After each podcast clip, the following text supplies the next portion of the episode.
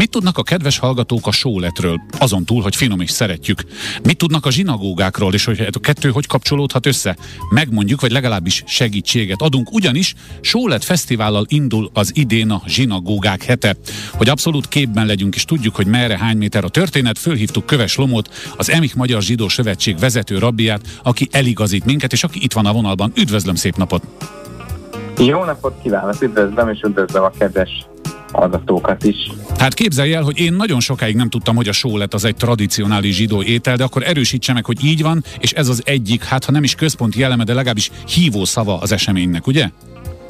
Így van, maga a sólet az talán az egyetlen, vagy azon kevés ételek egyike, ami kifejezetten eh, nem csak hogy tradicionálisan zsidó étel, hanem még a valláshoz is kapcsolódik, ugyanis a sólet ami egy ilyen hosszan főzött, hüvelyesekből, húsból hosszan főzött étel, oda vezethető vissza, hogy a zsidók ugye szombaton nem dolgozhatnak, így nem is főzhetnek, viszont meleg ételt mégiscsak jó enni a pihenés napján, ezért van olyan ételt kellett kitalálni, amit már szombat előtt megfőzünk, és szombaton a tűzön vagy a kemencében lehet hagyni. Így alakult ki a sóle, ami e, franciául a meleg só e, szóhoz kapcsolódik, mint meleg étel, de ennek a kifejezésnek magyarul, vagy ennek az ételnek a neve magyarul sólet, jidisül a zsidó nyelven csulen, e, héberül hamin, és ahány ország annyiféle sólet létezik az adott kultúrának megfelelően, és így a mi sólet fesztiválunkon is, ami különben most már a 7. vagy 8.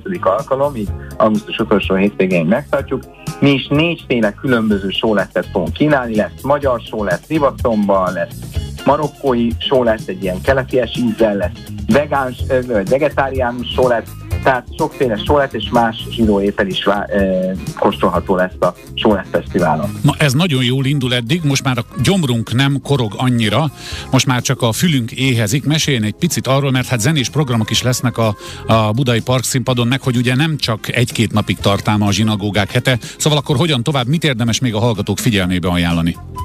Hát ugye maga a Sólet Fesztivál az most vasárnap 28-án 11 órától e, délután 5 óráig fog tartani a Budai Park színpad környékén körül, e, és aztán este ugyanígy e, lesz a Doknányi szimfonikus zenekar előadásában egy zsidó filmzenekoncert, um, amire a, ugyancsak a zsinagógák hete.hu oldalon lehet jegyet vásárolni, és ezt tulajdonképpen az indítója annak a most már év, hogy megtartjuk zsinagógák hete program sorozatnak, a különböző kulturális, zenei, gasztronómiai, művészeti programokkal mutatjuk meg egyben Budapest számos zsinagógáit. Ezek részben zsinagógákban is történnek ezek a programok. Ilyen lesz például a felújított Vasvári Pál utcai zsinagógában 30-án este egy különleges haszid énekes program, de ilyen lesz a Szentendrei zsinagógában. Egy gyönyörű képzőművészeti kiállítás megnyitója, ilyen lesz a utána rögtön egy szlovák zsidó zenekarnak a klezmer előadása, de például ajánlanám még harmadikán a 400 év két lábon programot, ami a Budai Vár és a Budai Vár zsinagógájának, a, annak a 4-500 éves történetének a bemutatója, tehát számos program lesz, ezek így egybegyűjtve megtalálhatóak a zsinagógák hete.hu oldalon, és ennek egy záró akkordja lesz majd az egyetlen vidéki programja a sorozatnak, méghozzá egy rabjavatás, és a Debreceni zsidóház megnyitója értelmszerűen Debrecenben szeptember 7-én, amire ugyancsak nagy várjuk a kedves érdeklődőket. Szóval tehát zsinagógák hete.hu a weboldal, most egy ilyen kitekintő jellegű kérdés túl a, a programajánlaton, amit szerintem eljuttattunk a kedves hallgatókhoz.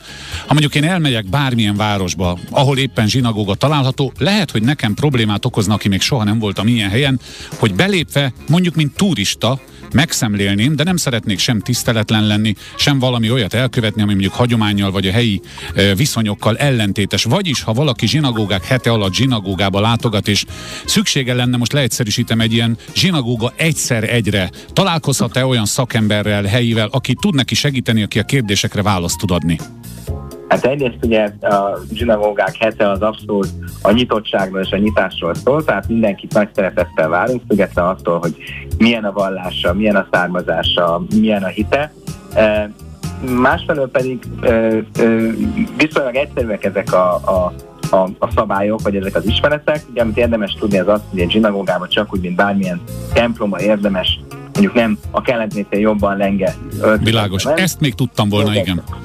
És, és még egy, egy fontos, vagy talán még két fontos uh, dolog, az egyik az hogy a férfiak fedezővel lépnek a zsinagógába, általában a zsinagógába bejáratánál, ha éppen nincs nálunk sapka vagy kalap, akkor van egy úgynevezett kipa, egy ilyen kis fejfedő, uh-huh. amit a fejünkbe tudunk tenni. Másrészt pedig, amit még fontos tudni, hogy ha péntek estétől szombat estéig, tehát a sabát napján látogatunk a zsinagógába, akkor kapcsoljuk ki a telefonunkat, ne fényképezzünk, ugyanis ezek mind olyan eszközök, amelyektől tartózkodnak a vallásos mhm. zsidók. Na, hát ez is, ez is nagyon sok volt.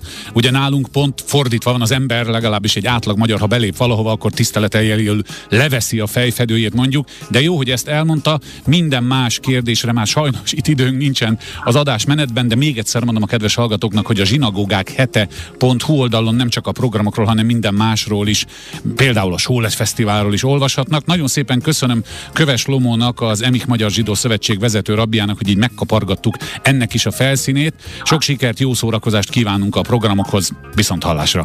Köszönöm, viszont hallásra!